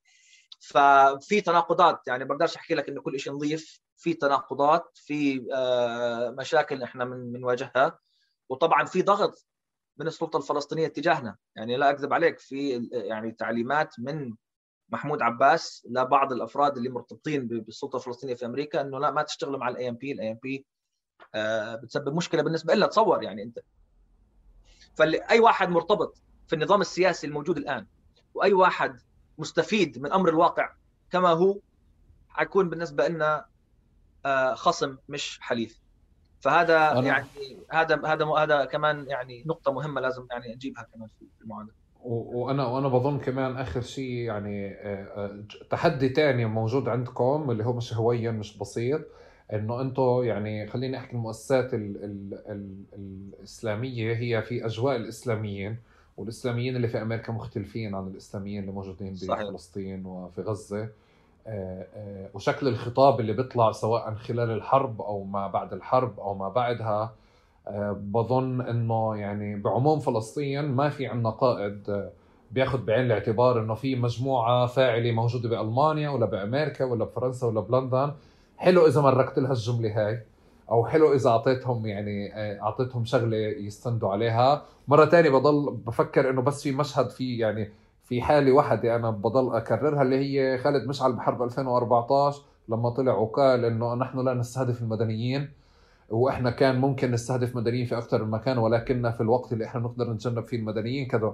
بظن بس هاي القطعة اللي انحكت ويمكن تسلحنا فيها برا بإطار الحديث صحيح. عن عن عن المقاومة آه، آه، بشكل عام وبشكل خاص في غزة.